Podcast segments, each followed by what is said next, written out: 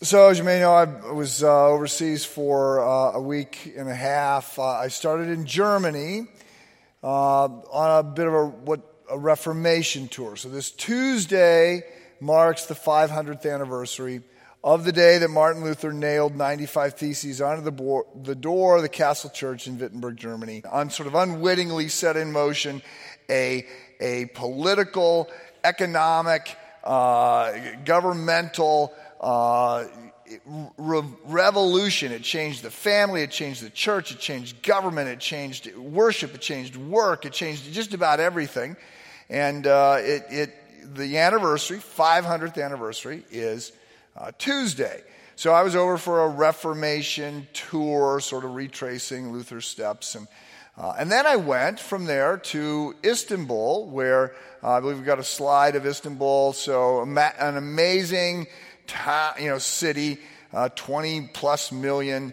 Uh, that, that bridges both Europe and Asia. It is uh, where we have Christ Church mission partners uh, who we've been supporting for uh, about 10 years, and they are working with Muslim refugees in Istanbul. So there's 2 million refugees in Istanbul. So Syrian and from Iran and, and from Afghanistan and Eritrea and, and Nigeria. They just flooded into Istanbul. And so um, our, our partners there have been working among the refugees. And they're doing great work. They're seeing uh, Muslims come to faith. They're providing frontline support through a variety of programs. I, I worked one day in the MOPS, one of the five MOPS programs that they have and you had to have a ticket to get in. And they had a bouncer at the door uh, keeping people out because they were so completely oversubscribed. And it's a little bit different over there.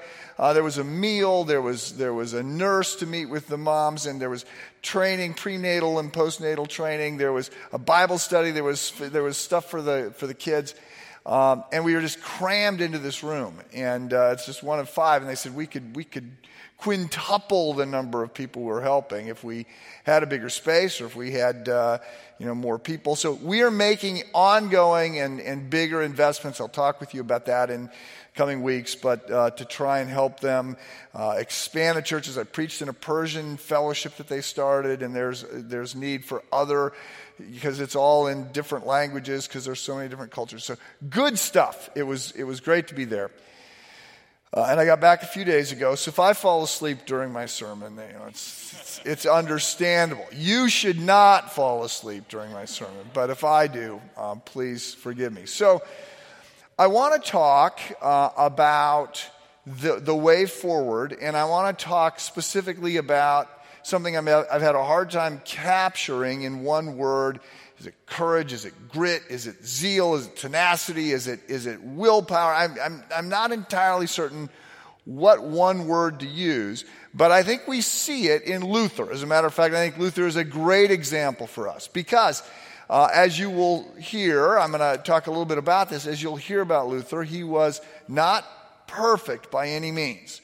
Deeply flawed guy, probably crazy, just crazy enough to take on what he took on. Uh, he was earthy to the point of being crude. He was stubborn to the point of being pigheaded. He said things that, oh, we wish he didn't say. But um, he was he was courageous, and he was uh, he was all in for seeking God, and he would do whatever he believed he needed to do to, to run after God. And uh, but while he does that, he also protects the gospel. So I heard this past week that nine out of 10 Americans who go to church don't understand the gospel. I don't know where they came up with this statistic, but, but uh, I do know that I am forever trying to say you, you often think, because this is our default approach, that faith plus good works equals a right relationship with God. Faith plus doing good things, praying, going to church, Bible studies, serving the poor, giving our money away. Faith plus good works equals forgiveness of sins and eternal life. Say, no. that is a classic definition of religion. That is not the gospel. That is not the good news. The gospel, the good news is faith equals a right relationship with God and good works. So, real faith, saving faith, trusting in Christ, real faith equals a right relationship with God based on the work of Jesus Christ. But that faith also will change us and we will serve. We will do good things. We will pursue God. We will decide that we're going to go to the end of the line. We will, we will be changed. So faith equals a right relationship with God and good works. So Luther protects that. That's sort of what he does. At the same time, he is zealous and dogged in his determination.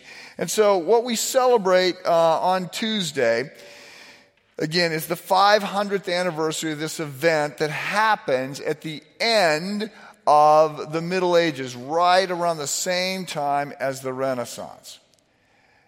Now, I know that you slept through your world civ class in high school if you even took it. So let me just back up and say that Western culture, those of us who, who are from the West, we, uh, that this emerges out of the mix of the Greek philosophers and the Hebrew prophets, right? The Old Testament.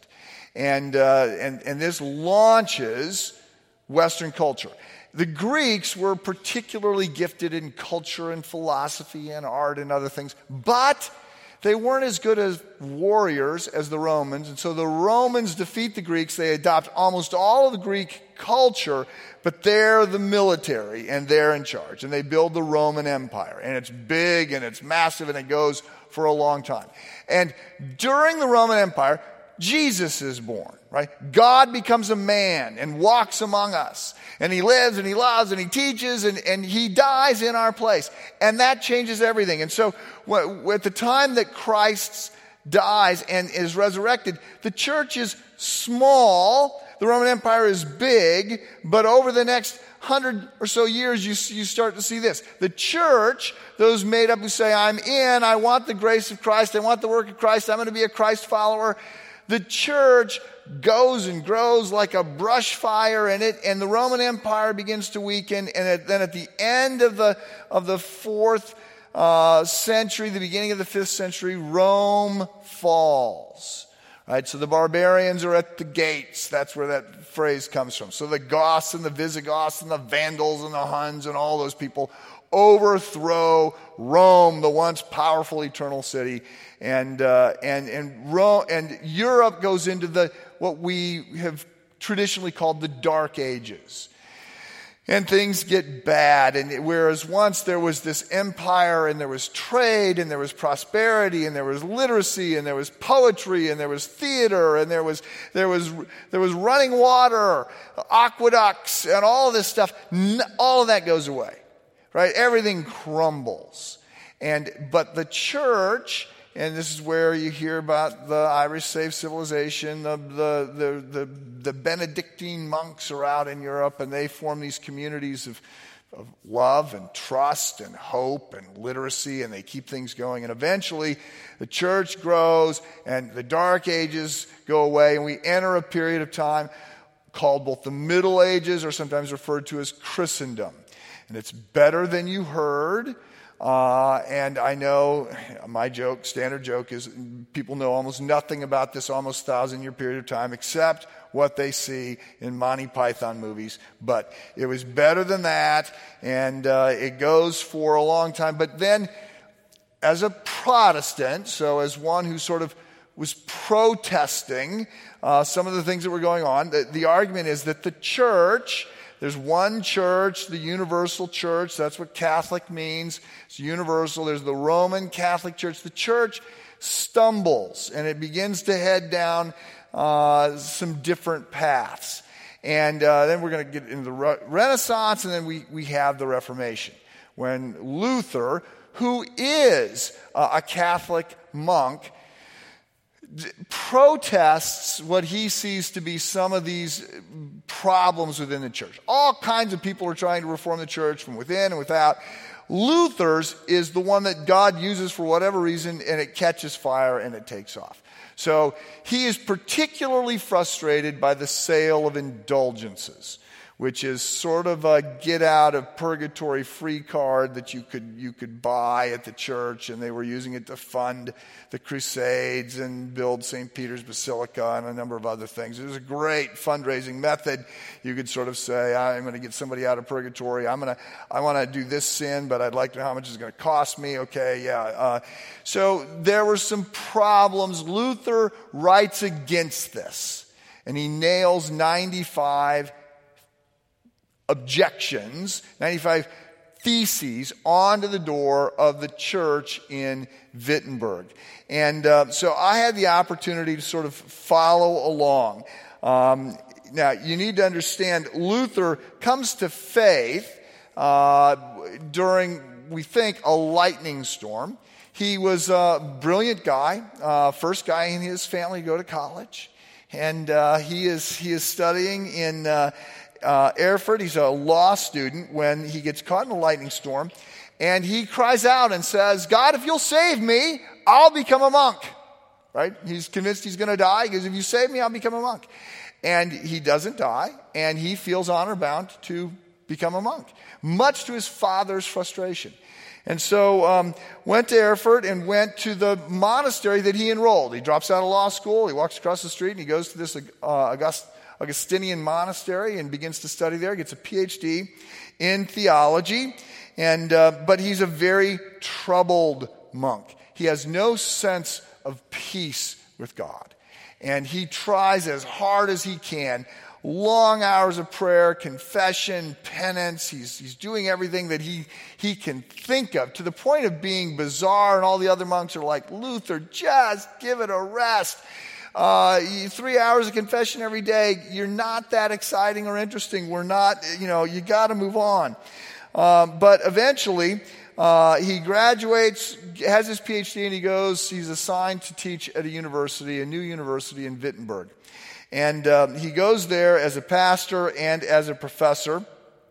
And it's there, uh, especially as a pastor, that he's troubled by the sale of indulgences that is going on. So he writes this letter. It's a, it's a call to a conference. He posts a blog, essentially, and says, These are the things that I'm frustrated with, and I'd like to have a discussion about it. He does it in Latin. He's not trying to rile up the crowds.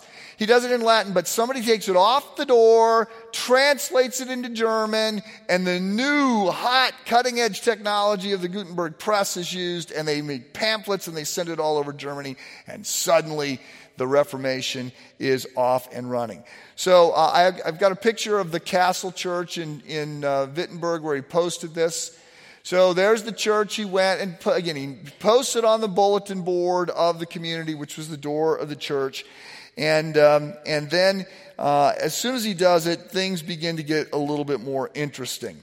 So one of the next things that's going to happen is that he has a personal sort of breakthrough. So in the Renaissance, one of the big calls of the Renaissance was that you you needed to go back to the sources. Ad fontes was the Latin, so back to the sources. So at the end of the at the end of Christendom, people who are frustrated with Christianity and the church want to go back to the Greeks and they want to go back all the way, go back 800 years and, and go back to these initial sources.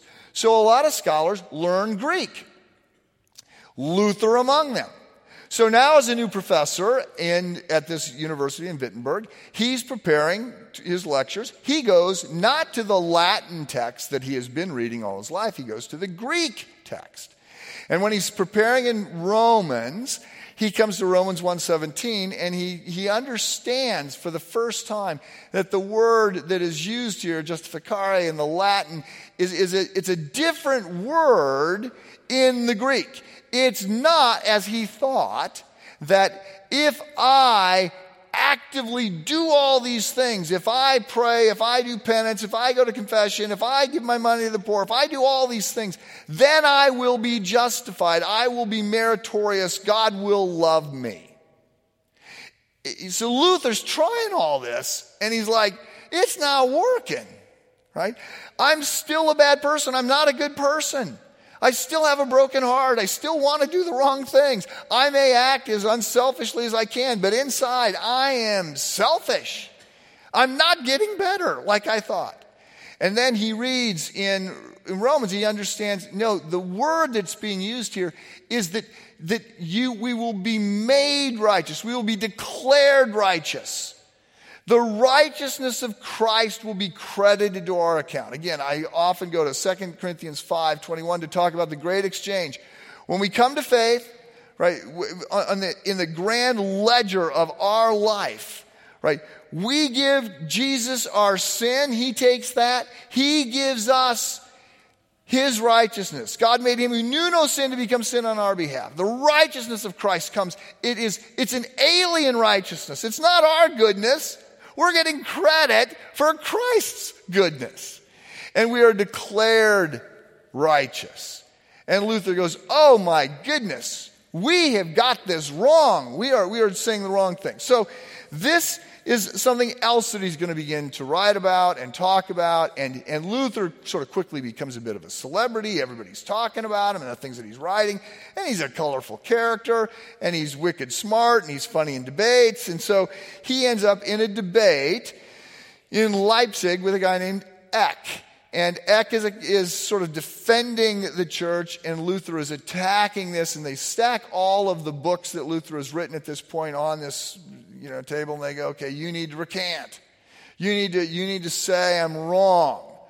Uh, and Luther says, I need a day to think about it. Because he realizes that if he says, Yeah, I've done this, that he's likely going to be declared a heretic and perhaps he's going to be killed. So, uh, this isn't in the movie. I, I, recommend the more recent Luther movie called Luther. Uh, it's not in the movie, doesn't quite fit Hollywood script, but he says, I need, can I have a day to think about it? And uh, then he comes back after a day and he gives his famous statement where he says, right? Unless I can be persuaded by sacred scripture or sound reasoning, I'm not going to change my mind. Uh, my heart is captive to the word of God. Here I stand, so help me God, I can do no other right? And then um, at that point, uh, he's, he's sort of condemned. It's, it's, he thinks he's won the debate. Eck, Eck, argues that he's won the debate. And Luther is now sideways officially with the church. Uh, and, and he and the Pope are having ugly uh, word contests. And so it doesn't look good for Luther, but his sponsor, if you will, Frederick the Elector, who's sort of the king of Germany, but there is no Germany at the time. He's sort of in charge politically. He uh, is looking out for Luther. He has Luther kidnapped uh, and taken to the Wartburg Castle. And so uh, we, you go to the castle and you see where Luther lives incognito for two years as a, as a knight. And you can go to the place where he studied, and, and, uh, and, and he translates the Bible during the next uh, couple years. And so he puts the Bible into German so that the people can read it. And this launches even more so. Probably the most important thing he does. It, it launches the Reformation. And he's going to be in this prison uh, for, excuse me, he's going to be in this castle for a couple years. And then uh, there's sort of a, a, a, bit of a riot breaks out uh, back in Wittenberg. Um, the people are taking his arguments and going to what he considers to be the extreme. So he goes back to Wittenberg.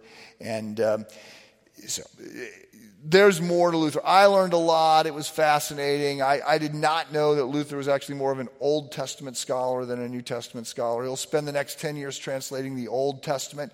So when he's in, in, in Germany or in the castle, he translates the New Testament pretty quickly. The Old Testament will take uh, another decade, and he's working on translating the Bible up until his final, uh, final days. But um, I learned a lot about Luther, and uh, it was a great trip. And one of the things that I was, I was particularly interested in, in paying attention to is was there something from Luther's life to learn? I sort of know that it is the Reformation and all that, but I'm sort of looking at Luther's leadership. And uh, I, came away with two takeaways. And one of them was that Luther feared God, and that made a lot of things simple. Right? If you fear God, then you sort of don't fear other things. And uh, Jesus will say that he will coach us to this end in, in Matthew 10 28. Uh, don't fear him who's able to destroy your body, but unable to destroy your soul. Fear him who's able to destroy both body and soul in hell. Right? Don't, I mean, you're going to fear, fear God. God is the one that has all the power. And you don't have to worry about other people. And so there's, there's a courage that comes out of that because of Luther's conviction. And then I also saw that Luther, um, Luther worked hard to prioritize his relationship with God. And uh, he was just committed to keep at it. Are you? When it was hard and when it was easier, Luther was committed to keep at it. I think today, many people think that a relationship with God ought to be easier than it is. And we, uh, when it's not as easy or when it isn't going the way we think it ought to go, then we're inclined to head in a different direction. And you don't see that with Luther. You see this resolve, this grit, this tenacity, this, this I don't know, I, you know, I don't quite know what to call it. There's a, there's a lot of discussion, you, you may be aware of this, a lot of discussion today, and especially in business contexts, uh, to talk about grit, tenacity, zeal, you know, willpower and you see academic studies that you know tell you okay we're studying people who do this. And, and then the, the, navy seals are out on the lecture tour talking about how to be tough and how to have discipline and how to be you know make it happen. And you get lessons on goal setting and lessons on taking cold showers every morning. And i mean there's all kinds of stuff out there about how you can have um, greater sort of personal will and resolve and I, I, I, read a lot of this stuff and I find some of it very interesting. And I, I think, wow, I wish I had more. I wish I was more like a Navy SEAL than I am. And, or I wish my kids had more of this tenacity or what, whatever. I, there's, there's something to this. But there's three things I want you to understand as we sort of try and frame this. First of all, you need to understand that this whole commitment, this decision to be doggedly determined that I'm going to follow God. It doesn't start with Luther. Right? It certainly doesn't start with today's business literature, and it doesn't start with Luther. Right? We back up to David, right, going against Goliath. We back up to Daniel and his friends uh, getting marched into Babylon. We back up to Paul, right? So there's this passage, Philippians 3 forgetting what lies behind, straining forward to what lies ahead. I press on towards the goal of the higher calling of God in Christ Jesus.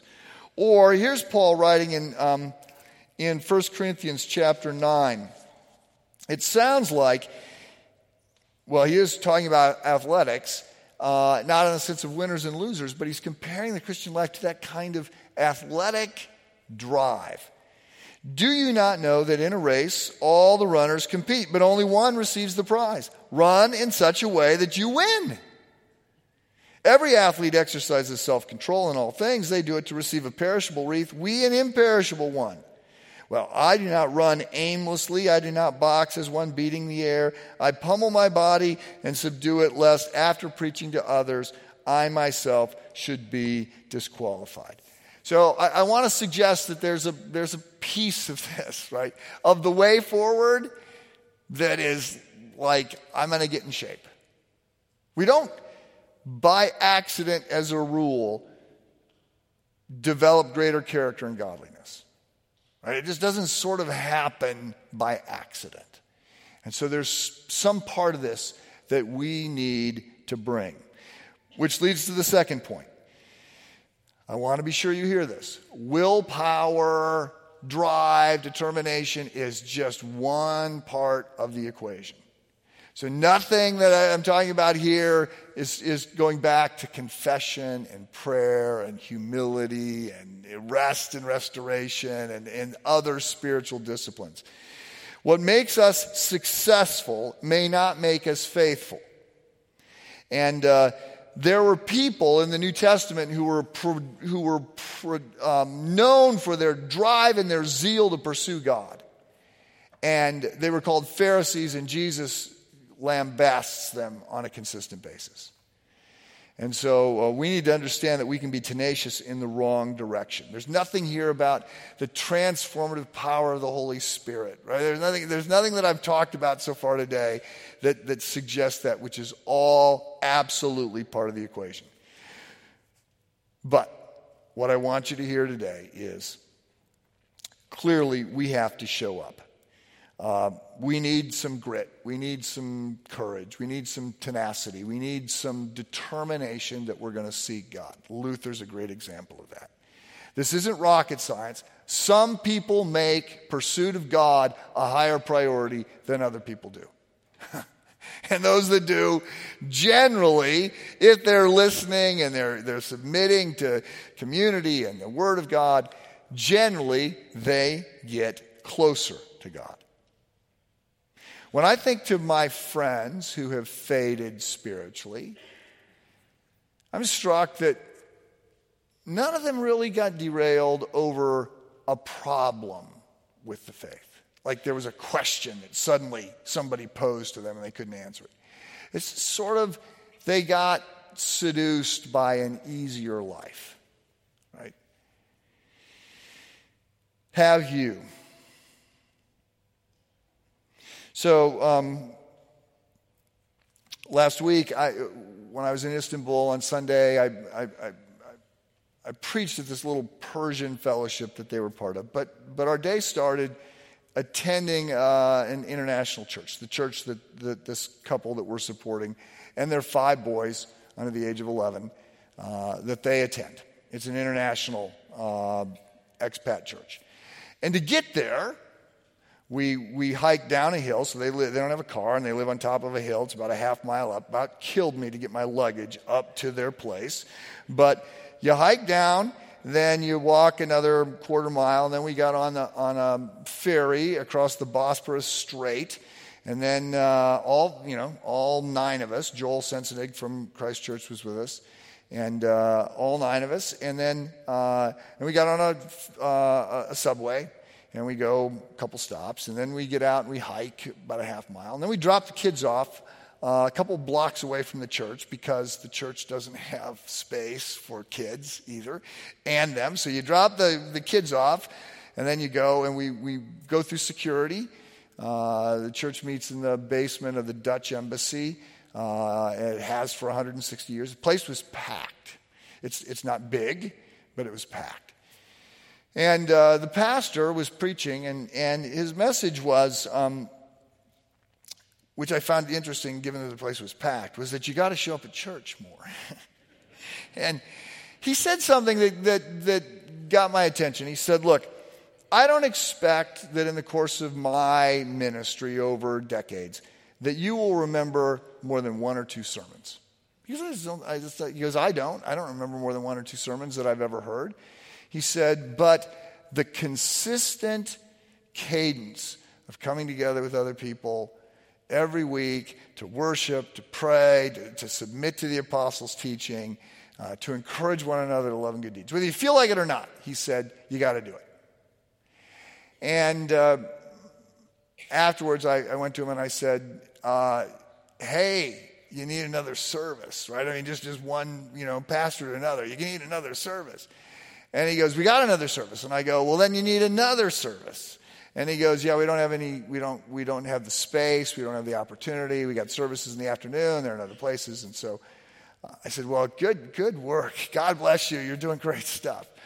And I just walked away thinking, okay, he's calling the question. And he's saying, look, one part of growing closer to God is just prioritizing growing closer to God. And it's not rocket science. You pursue God, you, you, you spend time in prayer. I don't want to create rules, I don't want to be a legalist here. It's easy to go in that direction. But I don't want to give you a pass from this idea that we discipline ourselves for godliness. We work out our salvation. We press on towards the goal for the prize of the higher calling of God in Christ Jesus. Let me pray for us.